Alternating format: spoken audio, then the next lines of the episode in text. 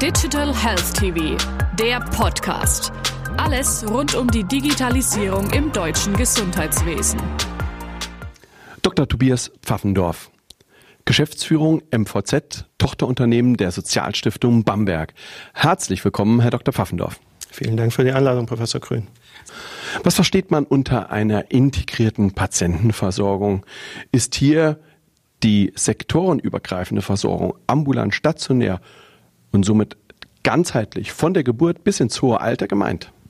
Integrierte Versorgung bedeutet für uns, dass der Patient in der sektorenübergreifenden Versorgung im Mittelpunkt steht. Wir holen ihn im ambulanten Setting ab, von der Diagnose zur ambulanten oder auch stationären Therapie hin zu einer eventuell notwendigen Rehabilitation und wieder zurück ins ambulante Setting zum Hausarzt oder auch Facharzt oder Therapeuten. Genau das ist eine der Kernelemente, die die Sozialstiftung verfolgt. Wir versorgen den Patienten übergreifend über alle Sektoren und das bedeutet natürlich auch von der Geburt bis ins hohe Alter. Inwieweit braucht man die Digitalisierung für die integrierte Patientenversorgung, sprich der medizinischen Versorgungskette? Die medizinische Versorgungskette hat im Moment im digitalen Bereich viele Brüche. Die, das Krankenhaus nutzt andere Software, als es die Praxen nutzen. Die nutzen wieder andere Software als die Reha. Die Digitalisierung, wenn sie es denn schafft, integriert den Patienten abzubilden, ihn in den Mittelpunkt zu stellen und über die Plattform hinweg zu begleiten, hilft uns, Qualität und Sicherheit hier zu steigern. Welche neuen Möglichkeiten ergeben sich durch die Digitalisierung für die integrierte Patientenversorgung? Es ergeben sich vor allem die Möglichkeiten, egal wo ich als medizinischer Dienstleister mich gerade befinde, den Patienten abzuholen, weil ich zentral Zugriff auf seine Befunde habe, auf eine digitale Patientenakte, ähm, ich Doppeluntersuchungen vermeide ähm, und ihm schneller gerecht werden kann, dort, wo er sein Problem hat.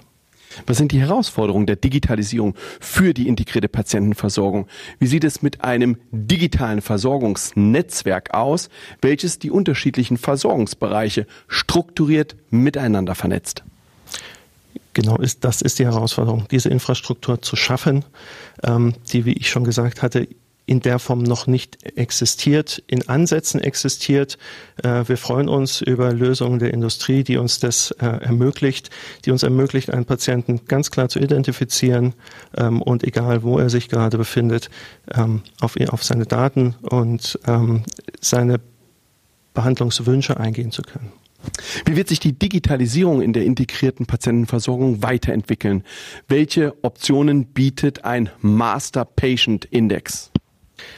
Ein Master Patient Index wäre genau die Lösung für das, was ich gerade gesagt habe. Ich habe einen Patienten ähm, und muss sicherstellen, dass es genau der gleiche Patient ist, den der Kollege im ambulanten Bereich, wenn er jetzt zu mir in die Klinik kommt, auch wirklich behandelt hat. Es ist also ein Merkmal, das den Patienten eindeutig identifiziert. Damit ist sichergestellt, dass die Daten, die ich abrufe, auch wirklich zu dem Patienten passen und ich keinen Behandlungsfehler eingehe.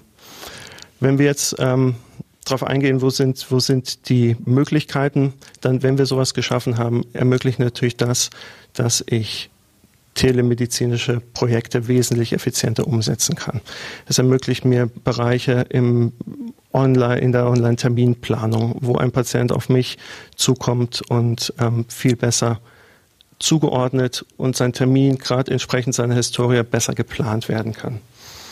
Es äh, ermöglicht aber auch im Bereich der Klinik die elektronische Fieberkurve zum Beispiel, wo ich Daten auch automatisiert sehr viel besser auf den jeweiligen Patienten zu schneiden und auch zuordnen kann.